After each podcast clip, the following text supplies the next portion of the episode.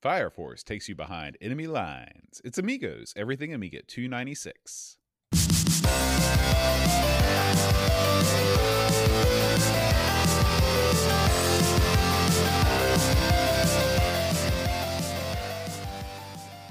Hi, everybody. Welcome to Amigos. I'm John. And I'm Aaron.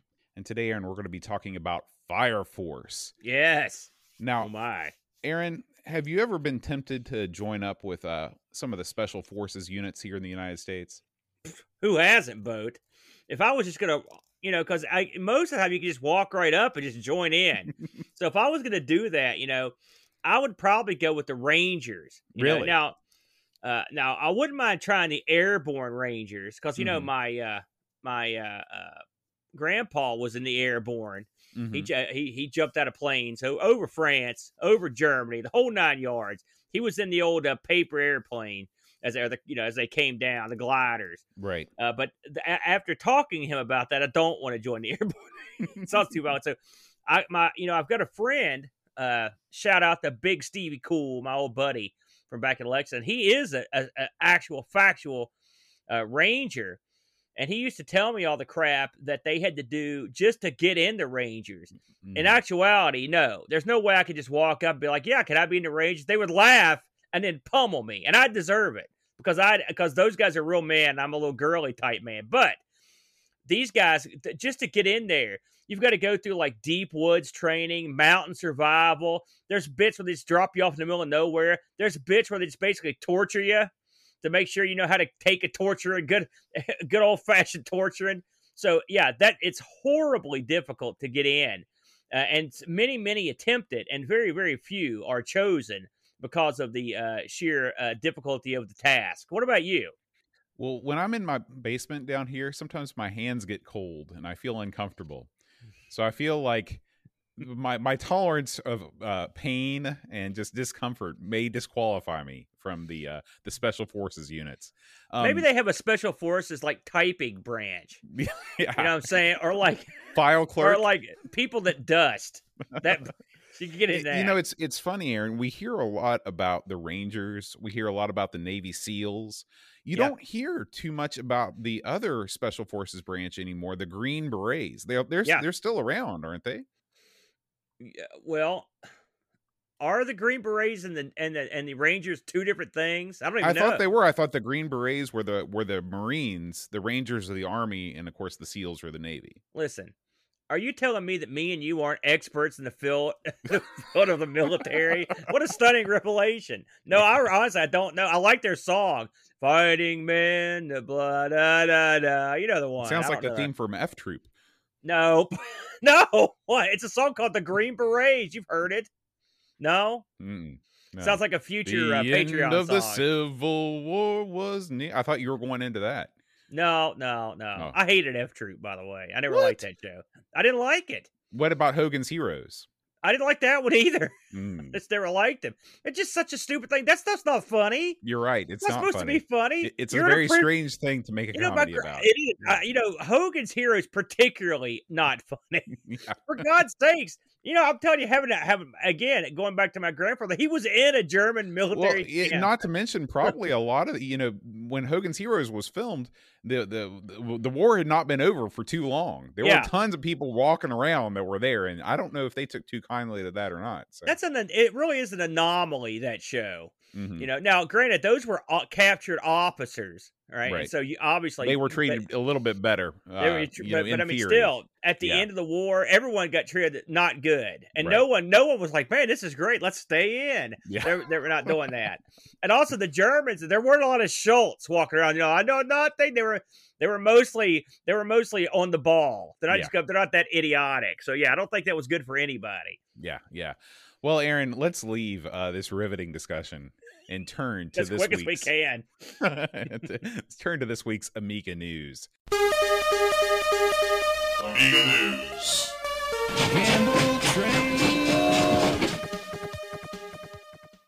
we're going to kick things off here with the gamble train as it rolls down the tracks uh, with a story about uh, the re Agnus project all right aaron This is a this is this is not a real product yet. This is a work in progress. This is a drop-in replacement PCB for the Amiga Agnus chip. Now we're seeing more and more of this stuff these days as these chips become more and more difficult to come by. And uh, this is this is something that you can, I guess, replace your Agnus chip if it gets destroyed or something like that. Aaron, you're a, a bigger hardware guy than I am. What do you make of this thing? well, listen, can you go out and buy yourself an Agnus somewhere? No. Can you uh, hork one out of an old machine? Oh yeah. Well, listen, that means the pickings are slim, boat. Mm-hmm. And so if a dude could come up with a uh, a replacement, you're in. You know, because eventually you're going to need these. And so uh, this is, uh, from what I've read, I did a little bit of looking into this after you pointed me in this direction. Uh, from what I read, they're not there yet. I mean, it's all mega, mega prototypical stuff, but uh, it it's a it's a it's not the worst idea, and it opens some doors somewhere down the line. Uh, but uh, yeah, it's I'd say this was this project's going to be a long way before they get this thing off the ground. But they've Mm. they've done the you know just from what I've read, they've got the design parts down. You know, so and you can actually sort of it's kind of like roll your own type of thing, but it doesn't look like it's ready to go yet. We'll see though. It'll be interesting yeah, to keep an we'll, eye we'll on. it. definitely keep an eye on this as it's updated. All right, our next news story comes to us from the one, the only 10 minute Amiga retro cast. Doug is back with a new video about his favorite subject, graphics modes on the Amiga. This this was some. I have to say, I watched this the other night when it got released. Doug is several levels, several several floors above us uh, when it comes to this sort of stuff. I mean, yes. I I I watched this and I scratched my head in in a vain attempt to understand uh, what was going on here. And but Doug's just talking about different graphics modes, different types of uh, different ways that gra- how graphics work, how the functionality of the of the various graphics modes, deep stuff, man. Mhm. Uh, Yeah, and, I will say it, it makes it whenever you look at any of these images, it makes it immediately apparent uh, at the the fidelity at which an Amiga computer from the late 80s could render a, a digital photograph was so far and away above what was going on on any other platform it was laughable Oh Um, yeah, yeah, and it's yeah. still listen. This thing is still there. It's in there. I mean, it's amazing that you're that you can still do some good work with these things. Listen, uh, there's a reason why every game and everything was made with like D paint and all that stuff. It's because the Amiga, the capabilities of it were off the charts. And Doug, uh, you got to give you got to give uh, Doug credit, man. He's his grasp of this stuff is really yeah I mean, it's uh, uh, I, I tip my hat to him. A proper commentator on this sort of stuff. This is the kind of crap. Remember we remember when we uh, covered D Paint about episode like twelve or so. We had, Yeah, a, who, we had was a- uh, was it Will Williams that came on to help us out? i think Uh, I, I think it was Because I remember you were like, "Hey, I've got a guy here that knows a lot about D Paint," and when we got Will on, he was like, "Well, I know something about it." I was like, "Well, this is gonna be an interesting episode," because me and you didn't know jack squat. As from seeing our pictures, anyone would that's seen them would know that. But yeah, this is good stuff from Doug. Of course, uh, Doug never releases a dud. So if you're really into the graphical uh, side of the Amiga, this is a must watch. Must watch, Boatster. Well done, absolutely Doug. Let's let's move into a realm that we're more comfortable with aaron some new amiga games Uh, we've got we've got two to talk about this week. Ooh, two two new seen these. releases. The first one, and and both of these stories come to us from our buddy Neil over at Indie Retro News. Uh, definitely check out indieretronews.com if you want the latest and greatest releases from all the retro computers. Uh, this is a game called Inviyya. Uh, unfortunately, this follows the grand tradition of Amiga games that are spelled, uh, you know, confusingly and difficultly, which lead to them being difficult for other people to discover because they're constantly want to want to want to, you know, uh, spell them wrong and don't know how to pronounce it. But cool font. at any rate, this you hate, you hate these wacky names, don't I you? I do. Boo? I do because I But feel at that, bad for the people that make these games. They pour thousands of hours. But they know what they're doing. Look at the font and stuff that, that he's rented. It looks awesome. Yeah, I I, mean, see. If, cool- if, if you no, looked at know how to that box and then you had to type that into a search engine to purchase it, it would give you pause. Let me say that's If all I'm uh, saying. Let me guess. I N V, the number one, couple yeah, Y's. exactly. That, that's all that needs to be said. symbol. Now, Let's talk about the awesome thing about this game, which is the game itself. Uh, Oh. This looks great. Uh, I guess that this Man, is this this this has been long in progress. This was first announced in October 2016. It is just now coming uh, being released as a commercial product. Uh, this is a, a horizontal shooter in the Gradius slash R type tradition, and uh, man, it really really looks good. Uh, I had a look at this uh, at the uh, the product site here over on polyplay.xyz. Uh, they are selling uh, several different versions of the game. Uh, You can buy a version for the uh, the Amiga or, or the uh, CD32. Uh, the uh, pricing starts at 17 euros for the budget version on the Amiga. Uh, you can get, which is just the disc and the manual, but it's still boxed, shrink wrapped, and all that stuff. A really good deal for a boxed game. Uh, you can get the budget CD32 version for 19 euros, but if you're into this thing, you might want to consider the collector's edition because the collector's edition only adds $10 to the purchase price, 29 Yeah. euro and uh, it includes uh, the micro SD card, which includes the uh, you know the disk image bonus material. You can fire it up on an emulator. And Aaron, this thing comes with a woven mission patch that you can iron on. Bam! Nice. You know, Bo, looking at this, and I don't, and the thing is, I can't remember the name. We covered something on uh, R. Sinclair one time that look. It reminds me of this with all the platforms in the middle of the level, and Mhm. and and it's it's it, that's what it reminds me. It looks great. Now, Maybe I, uh, maybe more T Vicker or something like that. I, I don't that- does that remember. It could have been more T Vicker. Mhm. Now, oh, here's the here's the here's what it works with. I don't know if you mentioned that. It says here, uh, Amiga with at least that's every existing Amiga with 512 chip and 512 extra RAM, PAL or NTSC. Wow, that's that's outstanding, boat. Yeah, You've got to when you give look this at guy how credit for smooth that. that. runs again this guy he knows what's going on uh tiger skunk is the developer's name Ti- mr tiger skunk knows what's going on well um, done. And the yeah. price is, I'd say the price is about what you would expect. I, I don't the price is much lower than what you would expect Well, yeah, Uh, that's well, when I say that, that's what I mean. When I say, yeah. wait a minute, what's up with that price? That means when it's we live in I- a world where you can buy that new uh, atari 2600 game the collector's edition is knocking on a hundred dollars yeah, a collector's edition that comes with an iron on patch a poster a sticker the micro sd card plus the box the manual and the disc outstanding deal this is definitely this is definitely the way to go so uh check that out uh again hats off to tiger skunk and again, it's called Inviyya. yeah I, Nv- if it was I N V I V Y A, Nvivia, something like that, I can Mhm. deal with that. But Inviyya, Right. maybe it's a language thing, boat. You never know. maybe so maybe so I like it though. That looks. Are we gonna give that one a whirl, boatster. That looks right up our alley. We can now this this this next game aaron is also going to be right up your alley right. This is Knight Rider 77. And this thing Oh. this thing harkens back to the glory days of a, a machine maybe like the Odyssey 2, maybe like the uh, the Apple uh, the Apple 2 or even, you know, maybe even something like the Fairchild Channel F could have run something like this, Aaron.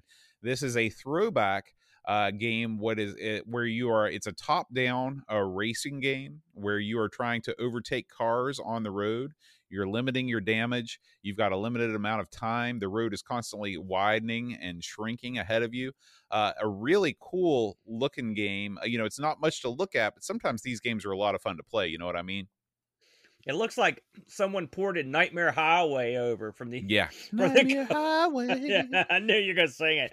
This is your classic. This looks like your classic uh uh gimmick here. Wow, look at that. That's Mhm. when you're. I used to deliver pizza, and that would happen occasionally. The road would go from incredibly wide to one lane. Man, that's a tough. Who would have a race here? what were they thinking? Let's put up. Let's have a race. This one lane, busy one lane road. yeah That's. yeah I will say the the the road switches are unusual. This looks like uh uh just your old school, you know, you know, uh night driver or something like that. Mhm, I mhm. mean, and I'm assuming this will run on anything. Is that Yeah, uh, this will run on at least you need at least an Amiga 500 because you need that one mega chip RAM to get it going. really? So. That stuns stuns me. That looks interesting. Well, you know, as, as we've seen, the graphical fidelity of the game and the system requirements do not always go hand in hand. So fair enough. you never know. enough. This That was written in AmiBlitz 3.8.0. So who knows what the requirements for old AmiBlitz are? I will say I um, did have an Odyssey game that was very similar to this, except the it was uh the road didn't change. You all you just got points for passing guys. That was it. So Yeah. kind of kind of neat. Might be fun. Yeah. Yeah. Well yeah. done. All right, Aaron. Our final news story comes to us from your one and only true love in this world, Mister Oh, Shane R. Monroe. Listen, I Tell us him about like it, I see Aaron. him, but I'll watch this today. So listen, if you've ever listened to the show in your life, you've heard me talk about Shane R. Monroe uh, from the old Retro Gaming Radio, which is the literally was the first podcast I ever heard, and it was the first retro gaming show I ever heard. This thing debuted way back in the late '90s, mid to late '90s, and uh, Shane's been around for a while, but he's always been an Amiga guy. For in fact, I've tried multiple times to arrange an interview with this guy, but he's—I mean, it's like getting an interview with like a president or something. I just can't pull it off. uh, so anyway, if you have any ever gotten any of the Amiga Forever uh, packages, you'll know that in the audio section of them, you'll hear Shane interviewing the guy that makes uh, Amiga Forever on hi- on one of the old retro game radio shows. So he, he- Shane's actually been a part of the package to a, some degree for a long time. And this time out, he takes a look at the new uh, Amiga Forever 9 slash uh, C64 Forever packages, uh, which uh, I've I've been toying around with these myself. Shane really gets in the nitty gritty on these, and he's going in that new mode with the, the thumbnail mode. What do you think of that boat? I, I don't know if you'd seen it before. What do you This, think I mean, thumb- this is something that Amiga Forever honestly has needed for a long time. yeah, Uh, th- this is a great way because sometimes you want to play something and you don't want to scroll through a list of titles. You want to pick by screenshot. Uh, I use a, a website called Atari Mania for this all the time when I'm looking for stuff to play on the old Atari 8 bit. yeah, It's great because sometimes something will catch your eye and maybe the title is something like Inviyya and you're like, I don't want to play that. But when you see what the game actually is, you're like, heck yeah, I'm in, man. Bam! So- there it was. Well, you're you're not wrong. And by the way, uh, of course, uh, this the, the thumbnail thing also great for the demos, which he's looking at the demo area right there. So you've got all those thumbnails. It's a great idea. Mhm. Something else he does that's that's a good idea. Uh, you know, you've got your Amiga Forever package, you've got your C64 Forever package, two separate packages. Well, what you can do effectively is join them. And so you've got one set package, and all it does is basically add a folder that's a C64 section. So it's all one big program instead of having to load up two programs. I always thought it was kind of silly. Yeah, that's and- fantastic. I That's love a- that because I always forget that I have C64 forever. I was going to fire up Barbarian, you know, the Yeah. other day to play for for Flax show, and uh, I loaded up my Mister, and it wasn't in the, the the folder that I had set up, and I was like, well, guess I'm not playing Barbarian. I have C64 forever on Yeah. my computer. Yeah. I should have just fired that up, and I forgot about it. So You can see Shane instantly uh, loads up uh, Edgar Vigdal's classic, the Deluxe Galaga. And Shane actually, I think he talked to Edgar, and he I know he ran the Deluxe Galaga webpage for many, many years. It may still be up. So that's one of his favorites. I think he even got credited in uh, Warblade. Um, but anyway, this package is good. And Shane really gets into it. He gets into every part of it. He doesn't go into the system parts of it that much, but in terms of the games, how to add a game, what the, what the RP9 system is, why why it's a good thing, you know, what it for adding the games to the system. Uh, he also goes into uh, uh, how to tweak, you know, the setup stuff you would expect from a, how to use video, and he goes into it. He even uh, he even touches on the stuff that he doesn't like, and it's the same thing I've been fighting with him about for a long time. But same with you is the fact that the capture there is no way to capture footage from this internally. There should be Mhm. some sort of record button on this to capture Yeah. video, and then capturing video with it, uh, like via Windows, is just tough. The way Mhm. it works is just weird. yeah, And so it that so he he mentions that too, and I was kind of hoping that that was something that would get addressed this time around, but I guess it didn't. But uh, anyway, it's really good. Shane did a great job. It's all uh, it's all uh, chaptered up. So if you're interested in learning about Amiga Forever or C64 Forever, uh, uh, this is a great video to look at. Uh, Shane did a real good job on this, and uh, uh, this will help you if you're trying to uh, dip your toe in the pool of Amiga or C64 without having an actual hardware boot. awesome, awesome. There you go, my friend. All right, Aaron. Our final news story is, of course, our new Amiga hardware, the pick of the week from RetroRewind.ca. And this week, Aaron, we're taking a look at the A500 Kickstart adapter. This thing just went up on the site. This is an adapter that you can use for your uh, your Amiga 500 Revision 5. So uh, I guess the new kick, yeah. So I guess uh, reading from the site, uh, new Kickstart ROMs that are being produced are EEPROM based, and the Rev 5 motherboard of the Amiga 500 isn't able to use one of these newly produced Kickstart ROMs Yeah. without modifications.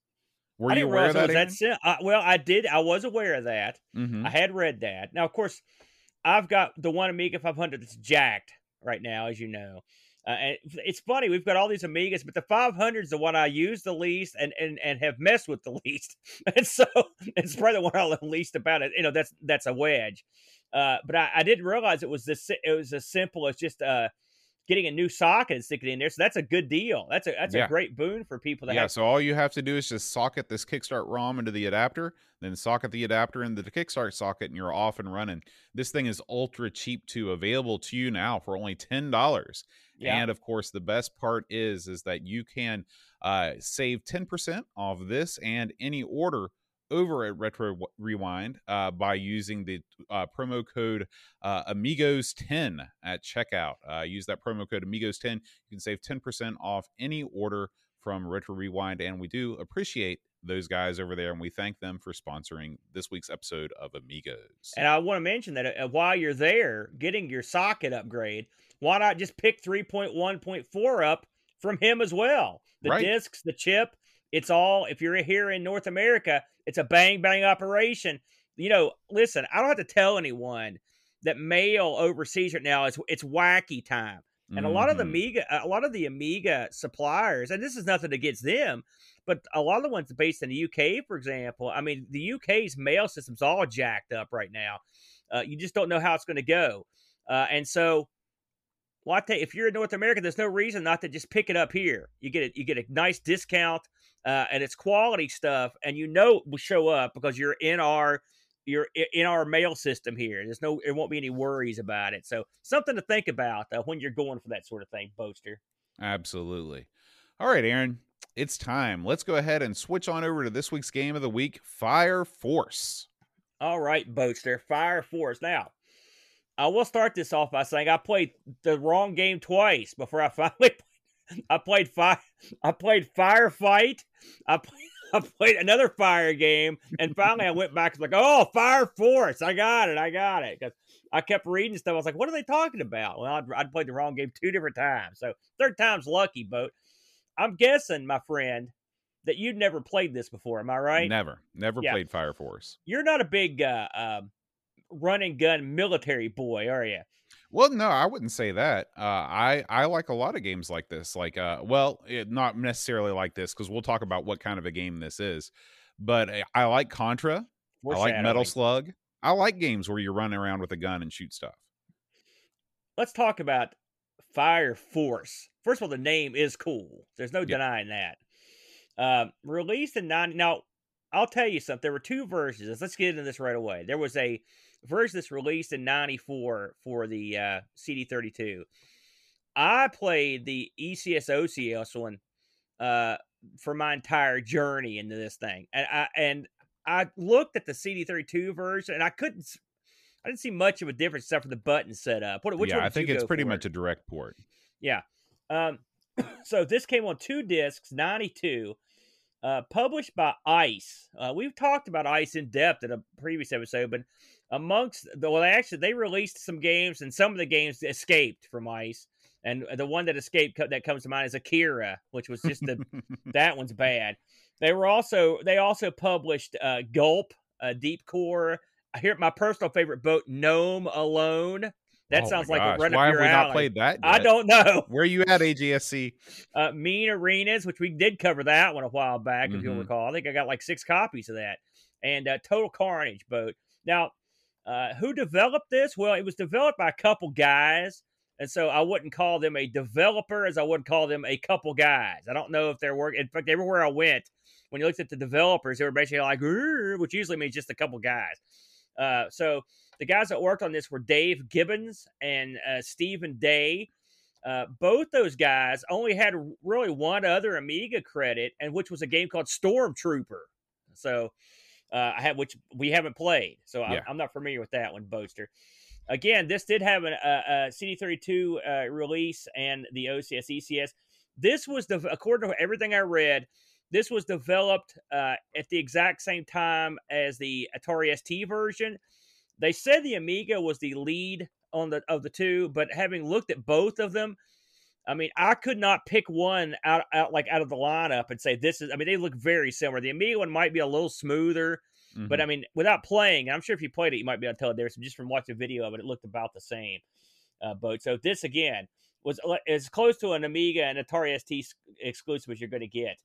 Um, looking at the notes over on uh, um, House of uh, Hall of Light, they said that uh, this was originally scheduled to be released by an outfit called Electronic Zoo, which that's a Hmm. great name. I don't think we Yeah. ever come across them before, Boat.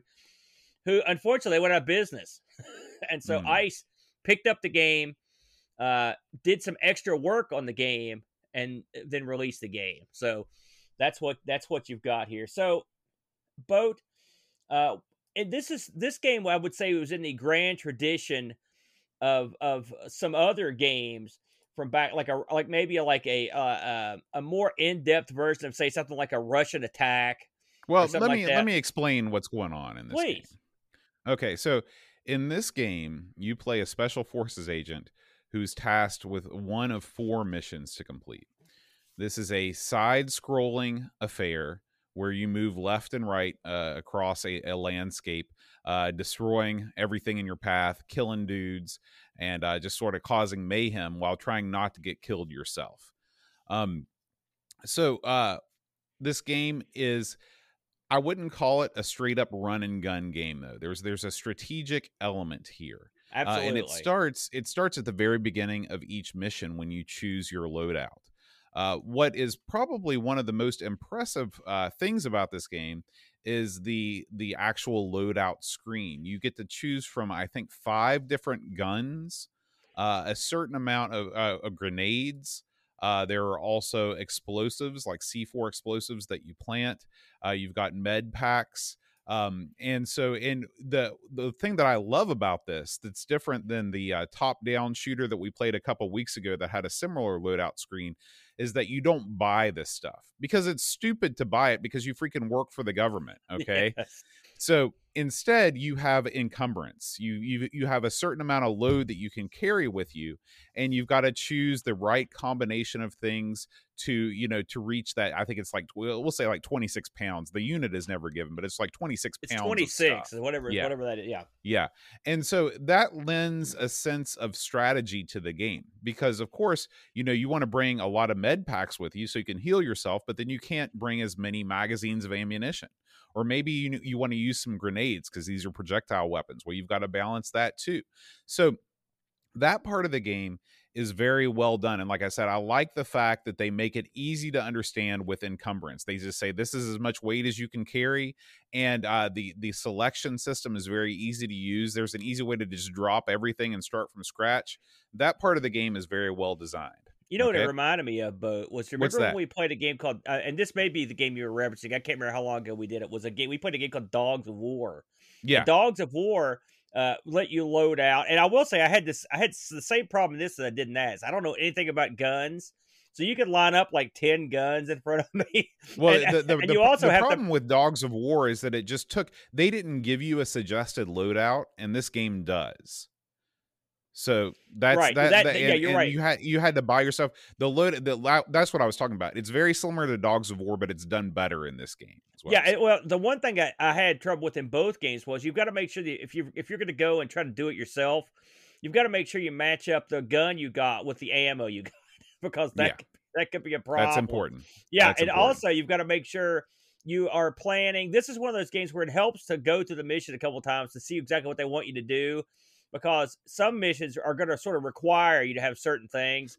Uh, yeah and so- y- uh, w- one of the great things about this game is that it gives you a pretty a, a pretty good detail of what you're going to be doing in each mission there's sort of like the brief description but then there's also a button that you can click and you can learn more about what's going on uh, they Yeah. actually show yeah and so that i thought that was pretty cool Yeah, Um, yeah, I agree. now, when you start the mission, it's a very dramatic opening helicopter Yeah. screen of, of, of you, you know, coming down and landing, and then you know you you you go on the ground and the helicopter takes off. Now, mercifully, you can skip that because if you've seen it once, you only really need to see it once. You don't It's see it pretty cool. Bo. I, I Yeah. never, I always watch. I was cool, Okay, but I mean, you do have the option to skip it, and I appreciate yeah. that. yeah, okay. yeah, yeah. and then you're off to the races okay and basically what you're doing is you're heading left to right and uh, you know you're basically trying to figure out where the things are that you need to complete your mission so in the first mission you have to assassinate one of the terrorist guys you know it's him because he's wearing sort of a beige colored beret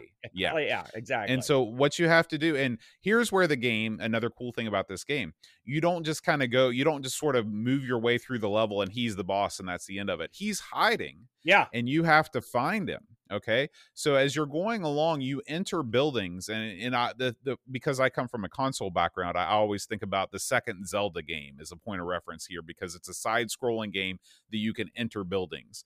Um, but there's tons and tons and tons of games that also do that. But anyway, you can go into tents, you can go into buildings, and uh, you explore. And when you're inside these tents or buildings, you're going to find enemies, which you've got to you know take care of.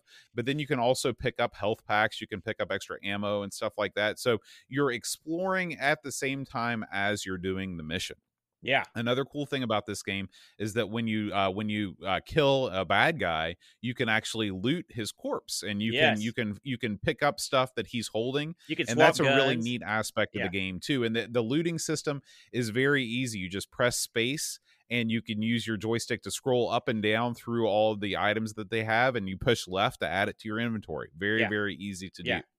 do okay so uh basically that's the game you you uh you accomplish your mission you have to make it to the uh the rendezvous point uh, the rendezvous point is set up uh, whenever you're moving across the level you'll see a number go up as you move to the right and go down as you move to the left. At the beginning of the mission you're told you need to be meet at compass point 41 as the one for the first mission. So you have to go to compass point 41 and uh, once you've completed or whether you complete the mission or not at the time that is set by the mission coordinator uh, you will be picked up by the helicopter okay? So you've got to keep an eye on the clock as you do this. There is a clock that's ticking up uh, in the first mission you're dropped off at like 8.15 or 9.15 and then you're going to be picked up at 8.33 so you have 15 minutes of in-game time. Now in-game time is not the same as real game time as we'll talk about later. But anyway that's the basic gist of the game is you go in you do what you need to do you're picked up by the helicopter and you take off and you're graded by your superiors whether you've done a good job or not and as a result of that you get various medals get promoted or whatever and then it's on to the other missions Yeah. that's the game in a nutshell aaron Nice summary, Boat. I think you nailed it there. Uh, one thing, this game does have the old uh, Dreamcatcher-itis, which a, a, th- a full third of the screen is taken up by gauges and Mhm. uh, and and your weapon picture and a bunch of crap that you probably could have done without to give yourself a little more uh, game room to look at the you know look at the main screen. Uh, you do have a health bar, uh, like Boat said. You can pick up health uh, health uh, packs to uh, to hit the help button on the on the keyboard to use them. This game, the the so it- I think graphically it looks pretty good. I think it sounds okay overall. I think the, it contr- the controls are a little funky. Uh, boat uh, in terms of, I mean, I'm not talking about the keyboard commands. I'm just talking about the controls. They're kind of funky. Uh, you can't you can't really jump straight up. You jump in diagonals left and right, and then of course moving up will move you up and down ladders. Uh, or and and but some of the things that can be more difficult to move up and down are like staircases. Uh, also, you can because sometimes you'll, you'll you'll duck when you mean to go down, that kind of stuff. Mhm. Uh, that stuff can be uh, ducking, and it's very pivotal to not dying because you'll be duck. It's in some ways it's a lot like elevator action uh, boat. You have to duck those bullets and stuff. Uh, so you could have the controls. I wouldn't say were perfect. They were. I thought they were okay. Mhm. When you get into the wacky zone, and again, I played the OCS version of this, uh, and I looked at the uh, I looked at the manual on the uh, CD32 version. They've integrated a lot of this into the gamepad, but on the on the on the OCS ECS version, anytime you want to switch weapons or uh, detonate stuff, it's all or pause or use health. It's all done with the keyboard. So this is one of those games where you're gonna have to have the keyboard close by as you're playing because, and I don't mean just like occasionally you'll make a tap. You're gonna be tapping that sucker a lot, aren't you, Bo? you, you use the keyboard for everything but moving and shooting right. So yeah. uh, F3, F4, and F5 cycles you through your weapons. Uh there's a key that you hit i think it's the help key is the uh is the stim pack is your med yeah, kit correct. Yeah. um and so you are you, you're all the time you're one hand on the keyboard one hand on the stick Yeah, and you're also using. I mean, you're switching. Not only are you switching between guns and your knife, you're also switching to grenades. Mhm. Or you can also there. There's uh, it's, this is kind of neat. You can get these bombs. This threw me off at first, boat. I didn't understand how this worked. So thank God. This is one. This is another one. If you don't read the manual, you're boned. Can you imagine playing this game and never know what the manual says? You you just run through the whole knife, the whole game with a knife. You had no Mhm. idea what you were doing. So the manual was pivotal to this one. But one of the things you can do, are you pick up these bombs. Just because you drop a bomb, it doesn't mean it's going to blow up. You have to detonate it. So what you right can well do i is mean yeah that, that you you have these explosives and in one of the missions in particular you have to blow Yeah. up these Mission two. Yeah. and so uh and so and it's it's kind of neat you have when you when you set the bomb you press a key and then you're you see it actually pop up on the hud one two three four Yeah. there's four spaces and when you push the one button it blows up explosive number one Yeah. um it, it's pretty cool the way that they did that and the way that they It was. integrated it into the hud is is pretty neat too you could actually you could have up to six if you take that many. You could have six oh of up those detonatable okay bombs, okay and and uh, it is neat. And you could and you could uh, char- you could discharge them in any order. So Mhm. now, right is is this important? Probably not, but it's cool. yeah you know, it's cool right Something something else I wanted to mention about the manual, and I'd say this manual. Now, the CD32 version of this, the manual is crap. Okay, it is the dirt worst because they folded. You've got that little like CD folder, and it Mhm. just gives you the in-game instructions, and that's it. And it's got Mhm. multiple languages. Like if you get the actual manual, there's a thing at the beginning where they talk about uh, special forces and how they how they became more important over the years. It gives you a lot of backstory to like what's going on. It gives you really detailed instructions and some tips. Uh, Now wait a minute, wait a minute. Are you saying that the CD32 port was an afterthought and lazily put Well, together? I cannot believe that. Listen, it when someone goes to the trouble of making, I mean, this isn't like a world class manual, but it's okay, right? But at the end, for example, at the end of it, they've got all the different weapons in the game, and they've got the real world statistics on them. Who used them? What they were for? That's the kind of crap that a kid, like a teenage boy, is like, yes, Yeah, you know, I'm ready yeah, to you're kill. right. You're when right. you get the CD version and all you've got's a little fold. And I looked this up just to see what the buttons were like. You just got a little fold out that just tells you how to load and start the game. What there, there's no cool stuff in it. this was you the curse of CD games. The curse of CD games is that you could sell them in the jewel case. You didn't have to put them in a box, so people skimped on the packaging. That gummit boat, you're right. And now you know it, how many years have I said, ah, I'm not going to collect any box games, but this is another one. This is another level of having the box game pays off because if you get the box game, you get the cool manual with all the cool crap in it. It's cool. So, but anyway, yeah, manual a must. So, like Boat said, the missions are varied. Uh, some mission, one mission basically, is, like Boat said, you go in there and try to kill the guy with the tan hat. There's missions where you just go around blowing stuff up. There's a mission where you are rescuing uh, prisoners. There's also a mission where you're rescuing hostages. So it's not just aimless baloney where you just go to the end of the level.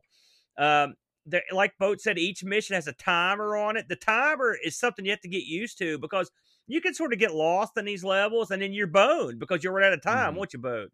Yeah, and that's really, I mean, yeah. Are we are we at the point of the game or at the of the of the review where we start talking about our thoughts? Because I got Please, thoughts. Please give us the give us your thoughts. It's always time for that boat. So basically what i was talking about before was everything that was good about this game you know the, the concept is sound you're a special forces operator sent behind enemy lines Oh, to man. accomplish a variety of missions and you know make it back to the rendezvous point so you can be helicoptered out of there that sounds rad that sounds like an Yeah. awesome idea for a game so why do I feel like there's a burial coming on? this game falls short in almost every respect um and it starts with the um it starts with the controls. The controls look awful in this game uh or they they they, they don't work well. Uh y- this is that lionheart push the button in a direction and then move the joystick You had to to- invoke Lionheart's name in this. listen that's just what it is. That's what it's known as. Lionheart's got good Um, controls. and and so when you're fire so for example if you're firing your gun you can't just like pick a direction and push the button and fire like up and to the left what you have to do is you have to hold the button down swing your joystick up and to the left, waste a couple shots, then your position is shooting up and to the left until the cows come home. It reminded me of swing it back RoboCop. Both remember RoboCop was sort of Yeah. like that too. It's sort of RoboCop, and that's and that's what the this is what the the the, the at the bottom of everything.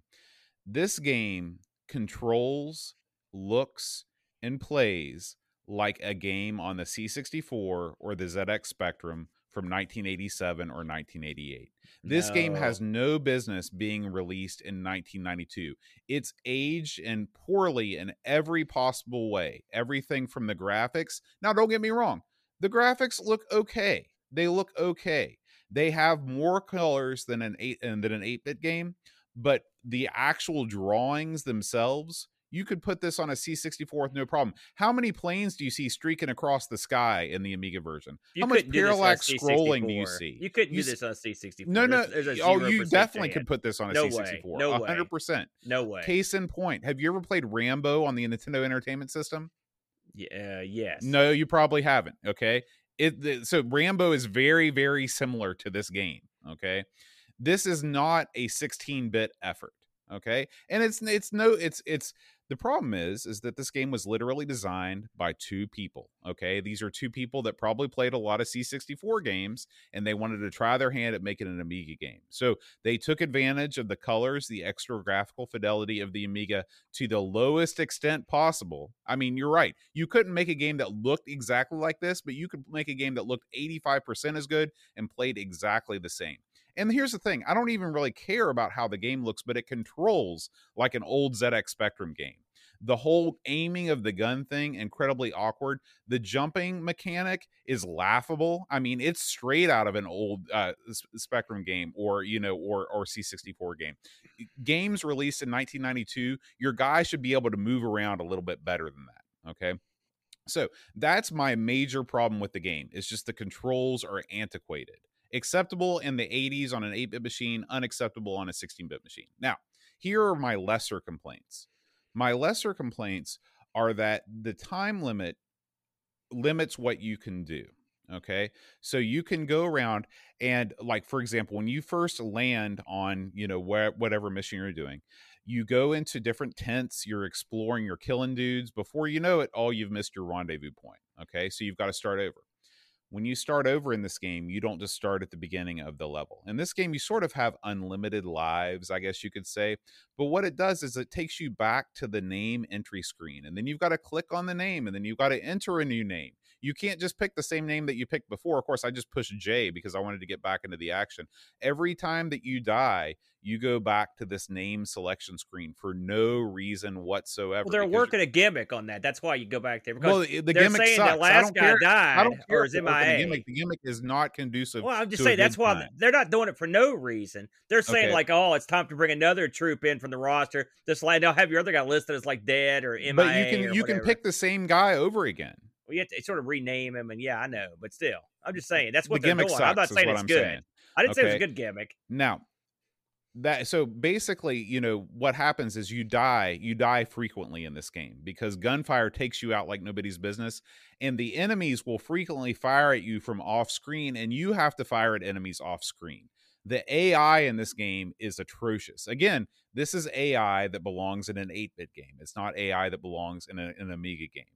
Um, the the enemies just sort of haphazardly saunter about. Sometimes they'll go past you without firing, and then they'll notice you, and then they'll start firing. Whether you're prone or you're up, it doesn't make any difference. This game is supposed to have some sort of stealth component to it where you can get behind stuff, but the game never really makes it clear how you're actually supposed to utilize it, and it doesn't really work half the time. It's disappointing. Okay, now when you dispatch enemies, there's cool animations here. You know, when you you can fire your gun at them, the, the gunfire looks cool. Uh, you can sneak up, you can slit a guy's throat in a very graphic for its time animation. Uh, all that stuff. You can stabby stabby at them. You know, a little bit of that.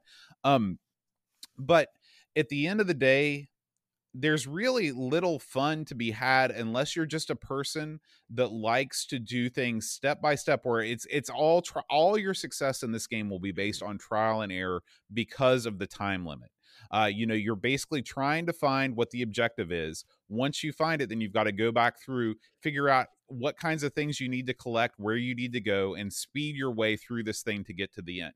I recognize that there's fun to be had in that, particularly if the controls don't bother you. Like if you grew up playing games that controlled this poorly, it wouldn't bother you. But if you've played Contra or you've played any other kind of run and gun game, this just isn't going to cut it. It's no good. And so, or uh, another good example is Bionic Commando. Bionic Commando is an awful lot like this game, where you have to go and complete certain missions and stuff like that. The Bionic Commando came out in like freaking 1988 or 1989. Again, for 1992 incredibly incredibly antiquated and for this to come out on the c60 or the, on the uh, amiga the cd32 in 1994 what are we doing here what are we doing there's a reason why the C, uh, why the cd32 got buried and didn't sell very well and it was on the backs of lazy ports like this game well you put a lot in there, Bo. Clearly, you had a lot on your mind, and I'm not gonna I'm not gonna uh, disagree with everything you said, but I will disagree with some of it. All right, I actually I kind of dug this game. And I, and I, first of all, I don't look. I never really pay much attention. You're right, 92. Eh, this game is probably really pushing it. But I never, I don't really take that into too much account. It's just I play it. I thought it looked okay. To be honest with you, I didn't think it looked that bad. I thought it looked pretty good. There's no way you could do this on C64. I can tell you right now, this is I haven't watched a bunch of C64 and played it. That's a, that's not going to happen. This is this is a 16-bit game. It's not. Is it top shelf? No, but it's it's okay. You know, You've got your guy. Are the controls good? They're not. Are they adequate? They're okay. They're not the best.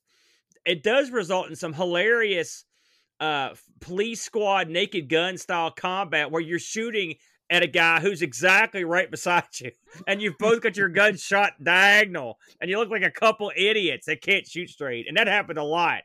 You know, do you have to fire early? Yes. Can guys throw stuff off the screen? Yes. Do you need to memorize where the guys are? It don't hurt, if you know what I mean, to to do that. Uh, do you have to lob a grenade ahead of you occasionally? Yes, uh, you do. So, and you know I hate that. So I'm not going to sit here and say it's great. It's great because that that's the kind of crap that pisses me off when you do that. With all that said, uh, I like the the the different elements they put in this game. I wasn't expecting the ability to go in buildings uh, or the uh, different sorts of missions that they would produce. I thought that was kind of fun. I mean, you're right. The AI this, it's not like they're geniuses, but it's just a standard goofball AI. You know, you're right. They're not, it's not like they're not going to blow you away, but that, this isn't that kind of game. Just go in there and kill suckers. You know, the bit where you cut a guy's throat, it's pretty, it's pretty cool to get up in there if you can pull that off. That was, I didn't expect that. That was kind of neat. Uh, I like the gun setups. You get a bunch of different guns, and so the weaponry can be used in different ways. How, how, how what's what are the differences between the guns? Do they I'm fire talking, differently? Is no, I'm not talking. Again, we, hold on again, a second. Hold on know, a second. hold on a second. I'm not talking about the actual machine guns. I'm just like you got the gun. So you've, you've got, got, you've got pictures of different guns in this No, game. you didn't Excellent. let me finish. You also got the bazooka looking gimmick. You've got grenades. You've got the bombs. You can use all those things in different ways. The machine guns, I couldn't tell this what they did, but they're all shoot. Is my point but you've got different types of armaments you can use, and that's kind of fun. I kind of like that.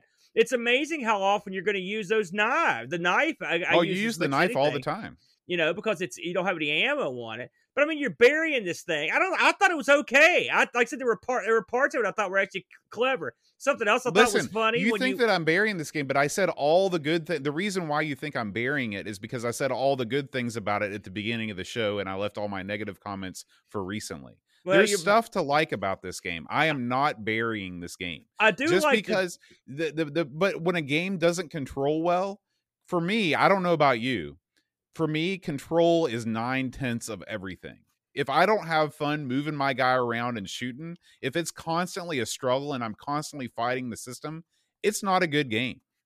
Well, I, I the controls aren't the best, but they're not the worst like I said, it reminded. I have a I hard got, time finding a, a, worse control system. Oh, I'm sure we could find one if we if we sat here and thought about it for a while. I mean, it's it's fairly basic. The the, the getting used to using the keyboard element as as as a part of the control overall control scheme that doesn't help. One, there are there are several. I can understand why they made these design choices, but that doesn't necessarily increase the fun. For example, the time limit. I can I like the idea of having a, a rendezvous time. That's pretty cool. I like all that. They, you know, they pick you up. But it this game is the kind of game that would be a lot more fun to me if you didn't have that time limit or you had a more um, liberal time limit that would let you. This is the kind of game you need to kind of you, you don't run through it. You walk very carefully through it. You know, right, and, and, and I think that they uh, that obviously the people that made this game didn't they knew that you were going to have to play these levels multiple times whether you're playing yeah. at one time and you're f- figuring out all the secrets you know at once and then you get to the rendezvous point with time to spare or you're dying over and over you know i'm sure that if you were playing this game as a kid early on you'd realize okay i'm never going to make that i'm i'm i'm going to miss the rendezvous and it's going to be okay i'm going to miss it but i'm going to go through these levels and i'm going to find everything that there is to find i'm going to kill the bad guy and then i'm going to try and maximize my time yeah like I the agree. thinking behind that is sound i don't have a problem with that it's a different style of gameplay the only thing that i would change is that you've got to mm. get me back into the action faster when i fail well, I mean, I, I think I'll look at that aspect the same way I look at the time limit. They they were trying to work in a gimmick here and and I can understand why they did it, but if it doesn't make the game more fun, if it makes it more tedious, you ditch that gimmick. You know, right. it's the same and, thing. And that, it's the same thing. It's the same, and and that's the problem is that I think a lot of times game designers get married to a theme or they get married to a concept, and they they become blind to the fact that they're actually taking away the fun.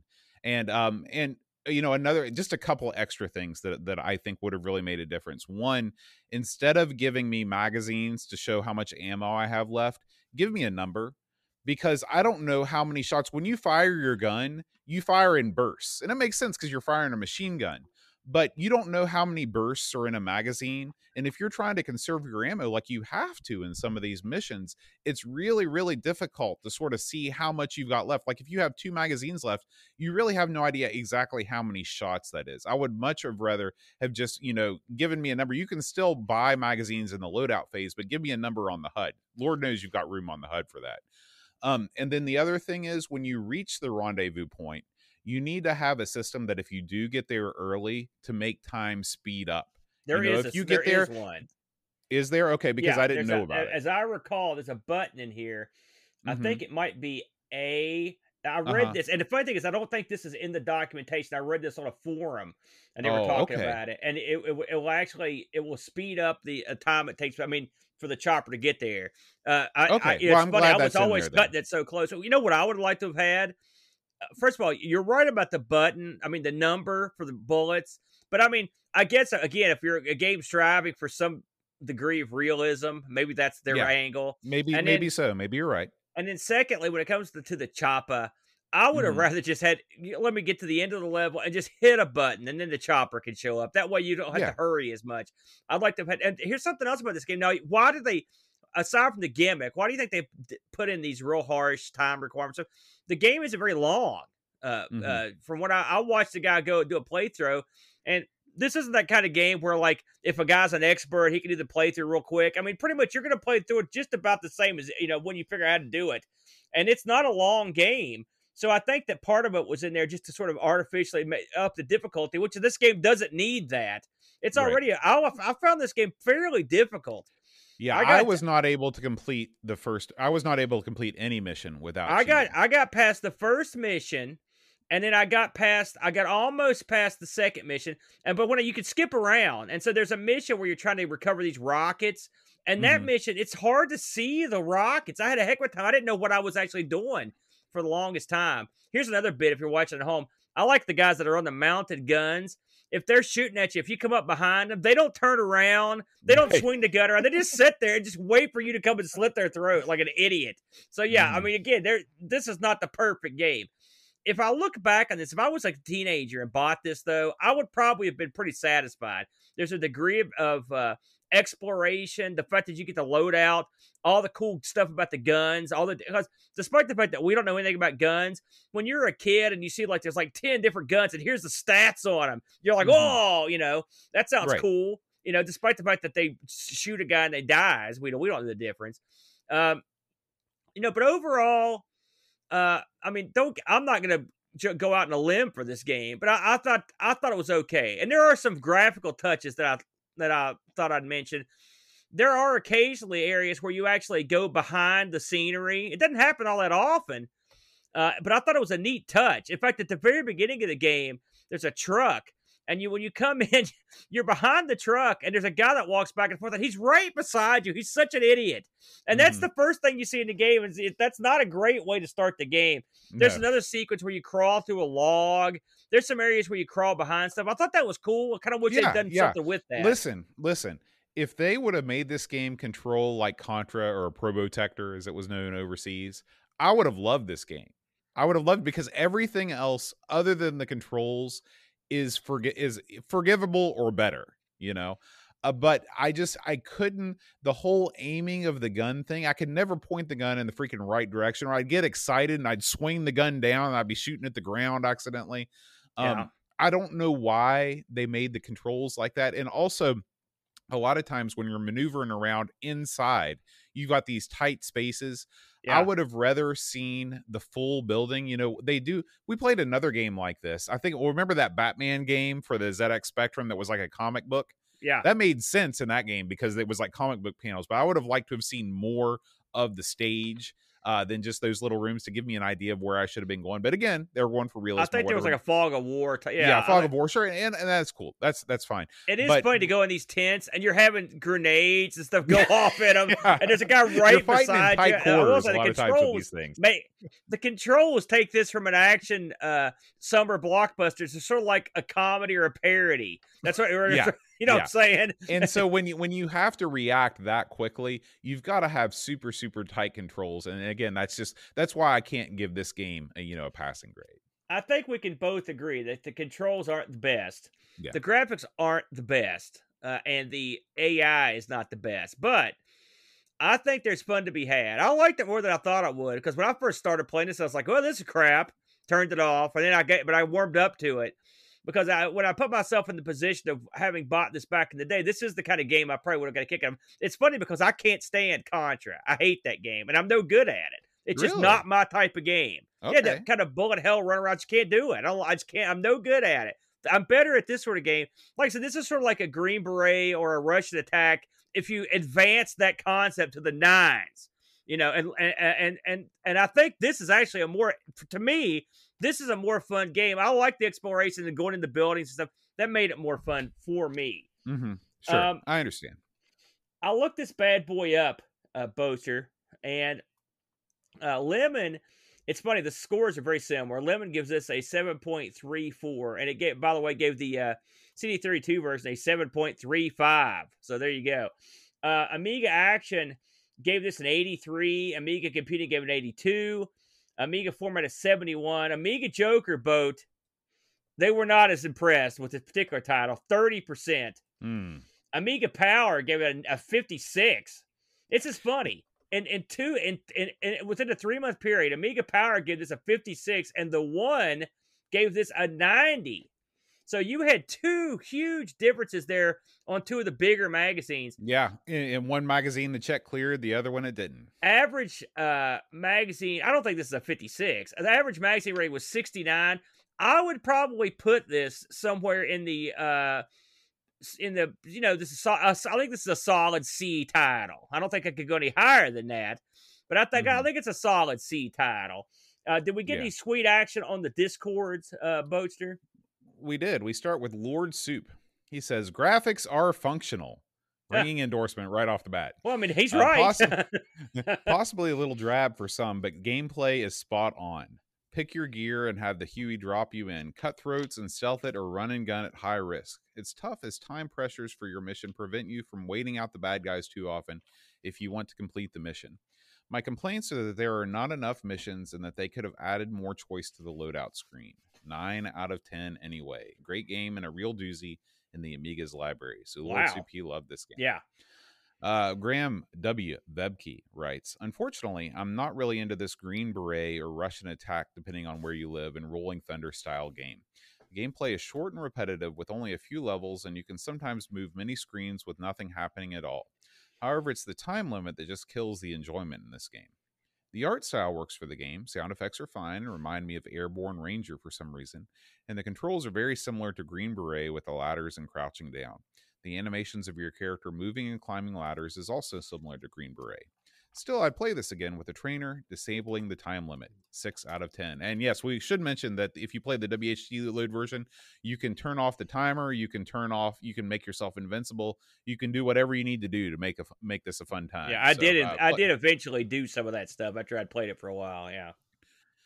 Chris Folds writes Sound, music none. Sound effects come straight off of Schoolboy's What Does War Sound Like tape. That's true. That's not wrong. That drum loop at the beginning got old. Graphics, average, mega HUD. Inside buildings, small cramped views that try and create atmosphere but just feel cramped. Outside graphics have a strange look that feels like a hybrid of an Amstrad game mixed with the Amiga. Concept, Yeah. good.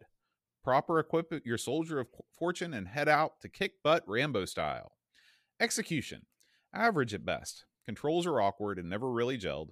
Going downstairs and side buildings requires pixel perfect positioning, being you often faceplant instead of going down. Yes. Annoying time limit. Some weird game mechanics take indoor scenes with the goofy throat slitting. You have two guys in a room. You go in and grab one to kill, and the other one waits patiently for his turn to have his throat slit. It's not Just wrong. stupid. It's not wrong.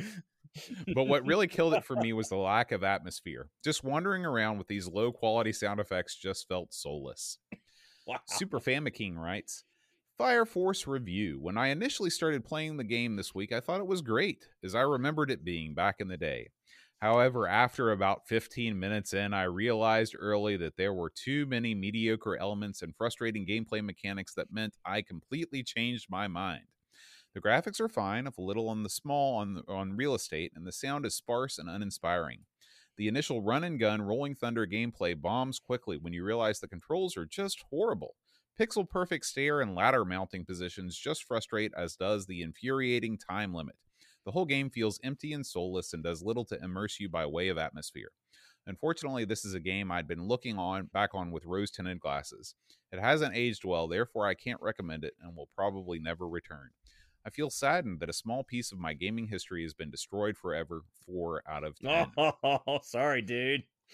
and finally, Level Lord writes I like this game for what it is and was pleasantly surprised that you can enter buildings and tents and do some unexpected knife moves over the enemies, not just stabbing. Too bad the game is timed and I couldn't really enjoy in exploring the levels because I would be presented with the ending sequence after just a couple of minutes of gameplay. Controls are a little wonky but manageable. Uh, graphics are okay with the lack of better scenery in the world. 6 out of 10 for me. you know, So yeah.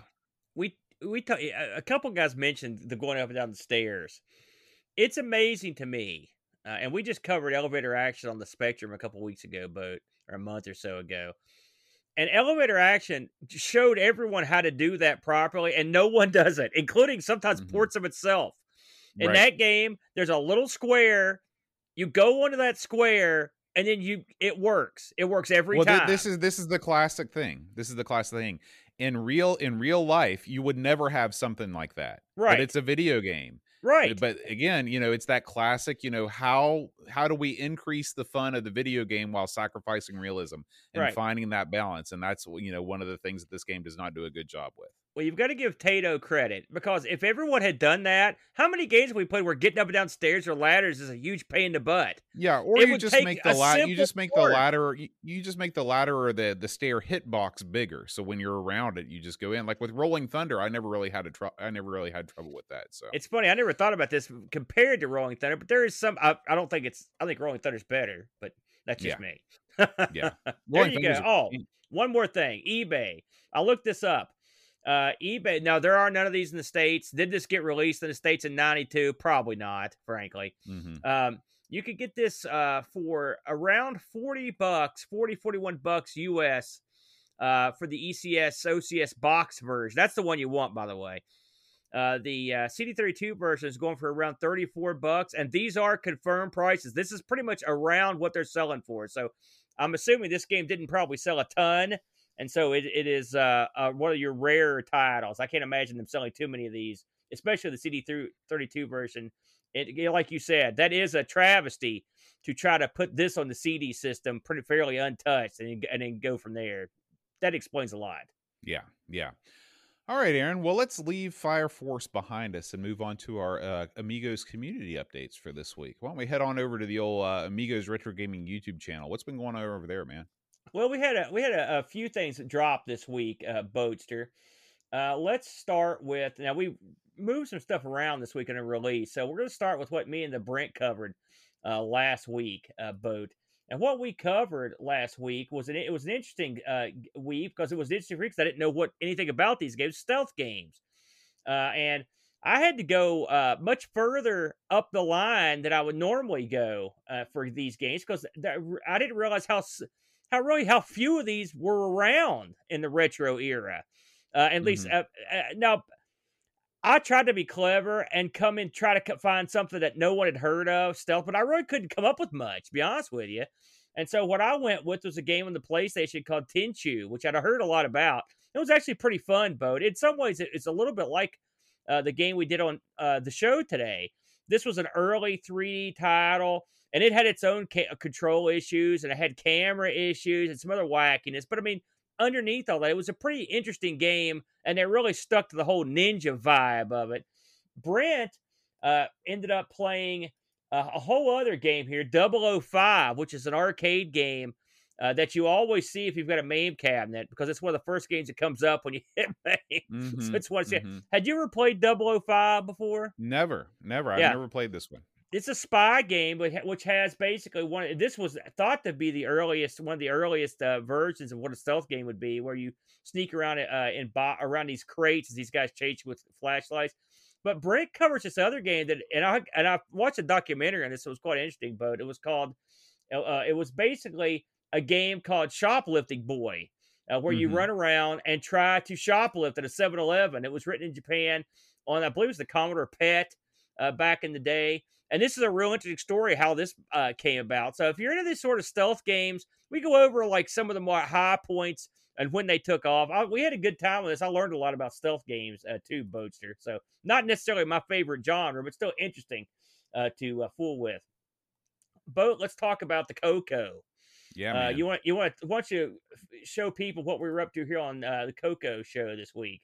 So this week we played the uh, Rescue on Fractalus. Uh, of course, this game is probably most famous on the uh, Atari 8-bit computers, but it's a little known fact outside the Coco community that the uh, the Coco 3 did get a release of Rescue on Fractalus several years after the original Atari 8-bit release, and it's uh, pretty good. It's pretty yeah, good. The uh, the uh, the uh, the animation is pretty smooth, especially if you play the uh, L. Curtis Boyle reprogrammed version. Uh, for the 6309, it really looks good. Um, but oh, uh, it's, yeah, it's I was surprised because I, would never really seen the Coco 3 push this hard in terms of rendering a, you know a, a 3D environment before. So I, I was yeah. pretty impressed with this game on, on the good old Coco. Um, and uh, of course, you know, it being a Coco 3 game is very, very colorful. And uh, yeah, it's it's definitely worth checking out. I'm gonna have to try the ZX Spectrum version of this game at some point just to see how it stacks up. Yeah, I will say the uh, the Coco 3 version is it really is top shelf. Like we mm-hmm. talked about, it came out several years after the other versions, and they took that extra time and they they spiced it up considerably in yeah. terms of the layout of the of the cockpit of your ship and with Curtis's little hack, yeah, the speed differences, I mean, it's markable. It's very welcome, I might add. Um, let's talk about our good buddy, the Flackster, Jack Flack. Uh, I was I was present for this uh, interesting stream from just a few days ago, where the Flackster goes through and plays a ton of different Joust clones mm. on the uh, C64. Now you know there's a there's a, a continual joust controversy on the Coco side of things, but which you've stirred yeah. the pot on a few times. The old uh, Lancer versus Buzzardbait debate. of course, you know, I would go with neither of those and go yeah. right for the, the, Phantom and the Mesa Pegasus. I yeah, don't think Pe- any of those words Pegasus and the Phantom Riders. Yeah, and it, but uh, uh, actually, this is the Pegasus on the uh, C64 here. Really, let's boy, that facts. looks horrible. Is that the official port of Joust on no, the C64? No, we haven't got there yet. This is now this is a some sort of satanic uh, bird-based shooter that he played. I thought this actually looked pretty cool. Although that looked pretty good. Yeah, they man. mock this relentlessly. It is wacky. then you've got this where you actually play the egg. Uh, mm. yeah, uh, you can see these are real goofy. Then yeah. you get this is the Pegasus game I was telling you about. This is the Pegasus Uh, but that's not Pegasus and the Phantom Riders. that's just called. I think it's just called of- Pegasus. No, it's Yeah. not the same. yeah. Then you've got the. Uh, uh, this looks pretty good here, uh, right here. You've got, but these are like you're playing dragons or something, and then there's a few more, and then ultimately, I think that. Let me see. here. I think that is that the official one. No, that's the official one. Uh, okay, few- very similar to the Atari 8-bit. a few years ago, uh, uh, they found uh, Atari had co- done this, but it hadn't completed it, and so someone actually completed it. So it was a real good stream. And I learned a lot about uh, uh, I learned a lot about Joust clones on the C64, and of course Jack Flack, uh, always entertaining. I recommend that highly. I always recommend his uh, streams; they're always good. Here's one boat. This came out of nowhere. Z9 K9's Amigos High Score Challenge video from Top Hat Willie. Can you explain this one to us? So uh, this week's Amigos uh, High Score Challenge, which I guess we can talk about now since we're talking about it, is. Top Hat Willie. This is a uh, Manic Miner homage. And of course, Z9K9, uh, being the games master that he is, did one better than everybody else in the competition and actually beat the game and recorded his playthrough. So he he found all 135 or so of the the items that you need to complete the game. And uh, this is just you know this is an exercise in uh in steady a steady hand, Yeah. nerves of steel, and unquenchable patience to do something like this, man. I like how you put that. I know he go. I watched a good chunk of this today over lunch, and uh, this game looks exceptionally difficult. Yeah. looks exceptionally difficult, uh, but it looks interesting. You got to give Z9. I mean, he's the man. Like I said, enough said. I hopefully we're going to see more of these. Maybe he can show us a little bit of his technique. Uh, excellent stuff there. Um, here we go. We mentioned this uh, in the pre-show boat. Uh, Hermsky's latest offering here on the Grange Hill ZX Spectrum adventure game. Now, this is based on a TV show. Uh, I'd never heard of this show, but have you heard of it? A BBC TV series? How, I have never heard of Grange Hill. I know this has got uh, it's some kind of school based gimmick. I'm sure people Mhm. out there are laughing, but we don't know what it is. You know, we're not from around here. Uh, but this looks. I was watching this playthrough, and man, this is a, a uh, this ain't some lighthearted romp. There's a lot. There's a lot of stuff going on in this game.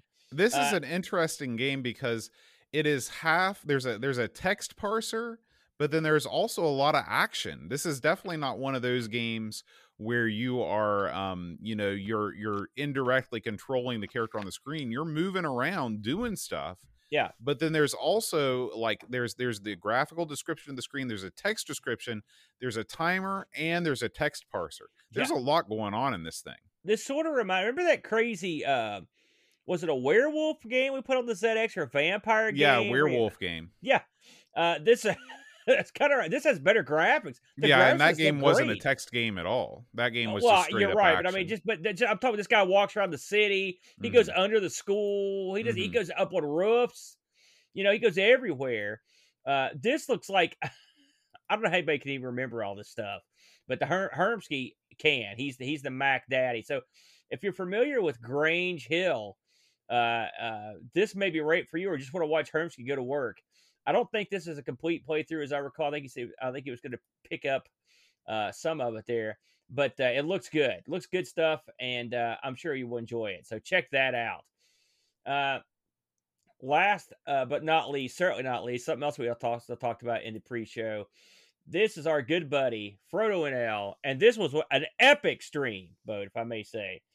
This was almost four straight hours of our good pal. Look at his face; you can tell he's getting himself he's psyched he's up. chomping at the bit to get into this stuff. He, but he, as bug eyed as you'll see Frodo, as he goes to work on continual Manic Miner playing 12 different systems of Manic Miner.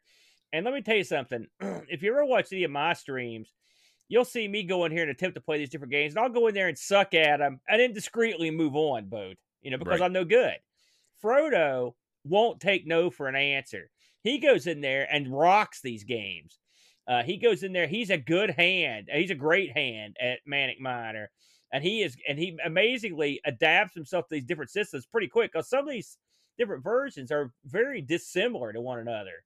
Mhm. You know, and so you have to really go in there and, and change your the way you do. So the timings are all different. You know, uh, and sometimes the routes are different. Sometimes the boards are totally different. I watched a good chunk of this uh, stream. I remember the day he did this. I was this was the talk of the town uh, when he put this together. So this is I've been waiting for this to pop up.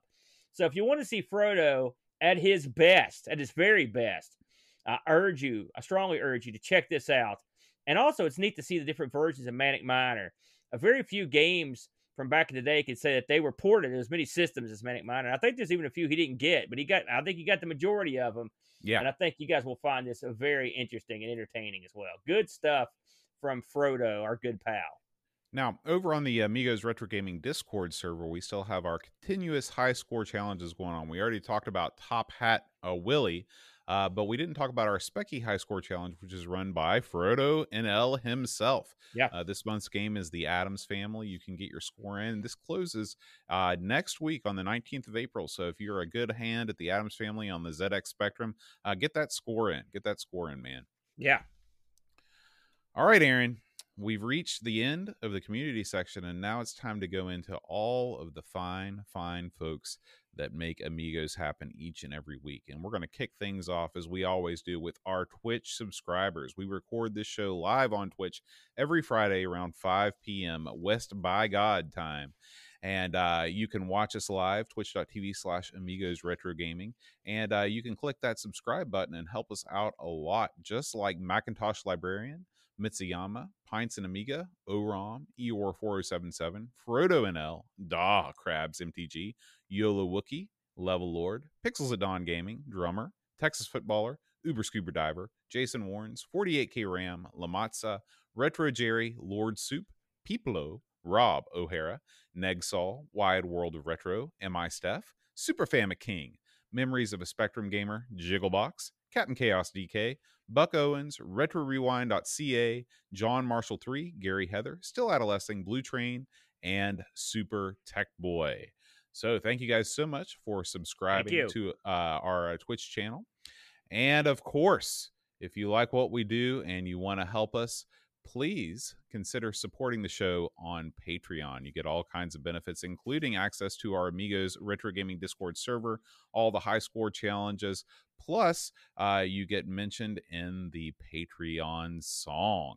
Of course, there's other things like getting to actually help pick the games we play every week, but really, everybody just wants to be in the song. You know that by now, Aaron. Mm-mm, mm-mm. So, Aaron, uh, last week's Patreon song challenge winners. Uh, well, last week's song was, of course, Maggie May by Rod Stewart. oh man, Uh, we had uh, lots of correct responses. Rob Flack O'Hara right out of the gate uh, with the correct response. Jigglebox also got it right. Mitsuyama, the slow Norris, R Typer, Pack Billy, David Z, and Figgy CTZ all got it correct. If you know this week's Patreon song challenge, please send me an email at john at amigospodcast.com and I'll read your name as a winner on next week's show. Let's hit it, man.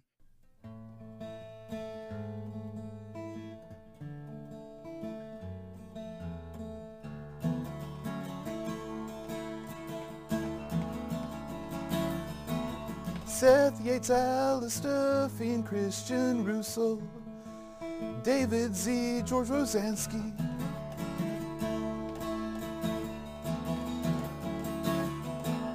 The Amiga Show, Daniel Crabtree, Super King.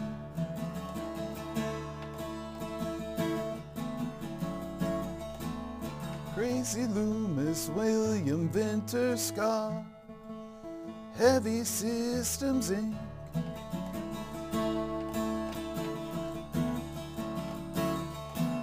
Bundy, Frank, Lord, Mark, Bylando, Love, Hope, Permsky, Jonah, AK, Simulant, Alien Breeder, David Loss, Raptor, Cowboy Boy, Lane Denson, Luke Hudson, John Cook bomb the base. Frodo and Nelson and Sizer. Tech Mage Jurgen, Mr. Cola.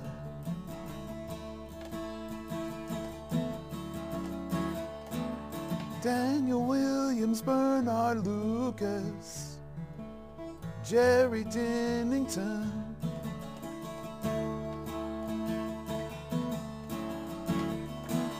Zorglub Reflection, Simon Ledge, Captain Crispy kilobytes and.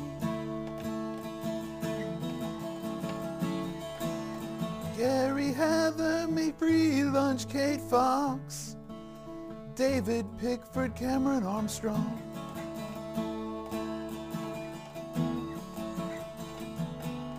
Andy Jones, Lobsterminator, 10 Minute Amiga Retrocast, Bernard Quinn, RMC, Tim Drew. Simon Rose, Joseph Harrison, Kyle Eder, Rob O'Hara, Matthew Larimore, Randy Craig,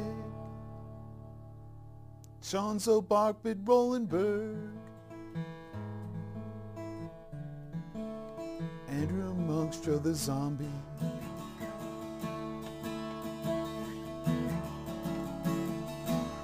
Leave Kayla, Alan Kebab Choke Chakute.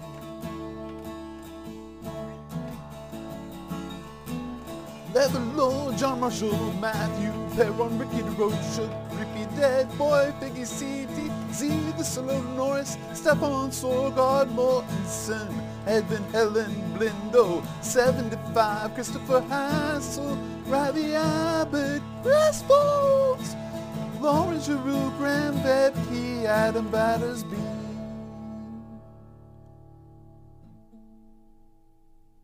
O'Brien's retro and vintage Gary Hucker, Paul Harrington, Duncan Styles, tapes from the crib, Josh Nan, Adam Bradley, Jonas Rulo, THT, Eric Nelson, Kim Tommy, Butch Daniel Bingston, Brutal Barracuda, Darren Coles, Jason Warren's Pixels at Dawn, Kill Bjork, your barman.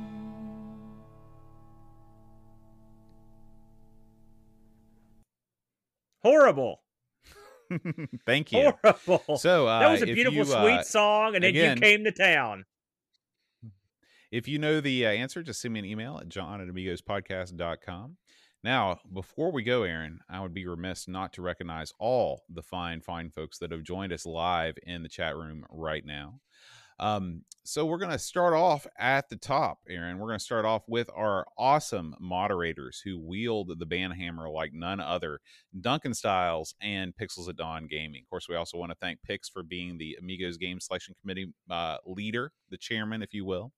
But we've also got Amiga Live with us. We got uh, Barkbit, Bitstorm, Blow Jellyfish, Brock 101, Buck Owens, Carbob, Christian Russell, Cobrian, Commander Root, Edvin Helland, Eeyore 4077, Frodo NL, Jigglebox, Great Algae, Hamo1, Hermsky, Level Lord, Jason Warrens, Cool 1978, Laserdisc, L. Curtis Boyle, All Hail, Mitsuyama, Negsol, Orom, Picard 2010, R-Typer, RetroRewind.ca, RetroFox, Rob O'Hara, Stygian Sticks, Super Tech Boy, Tom Toms, Tucson's, V&K, Vigoro Pros, Wishbone, and Yanni Yak.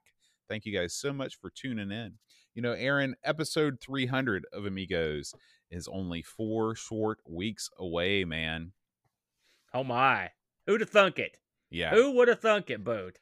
guys we are still thinking about things to do for the show so if you want to tweet at me with an idea if you want to put it on the uh in the discord on the amigos 300 channel put an idea in the spreadsheet we're going to have a drawing live on the air we're going to give away amigos retro gaming keychains uh to as many as we've got we're going to give them away i don't know how many are in my bag uh, but we're going to give them away and uh and so if you want to get entered into the drawing all you have to do is suggest a topic for us to talk about on the 300th episode. We will not have a game that week. It'll just sort of be uh, just your you know your typical kind of you know egotistical navel gazing that all podcasts do when they reach a milestone.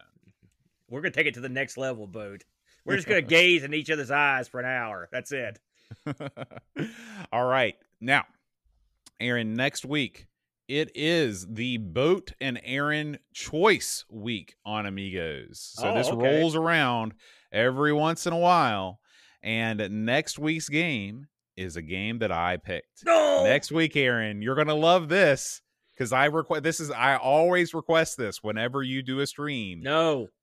action action no maybe yeah no action fighter I don't believe that that's true. I don't action fighter. What is action fighter? I'm glad you selected Action Fighter as your pick, Boat. I was expecting much oh, worse. Oh, this is action fighter. Yeah, it is action fighter. I was thinking of action biker, which I didn't want, but this is action fighter, which I do want.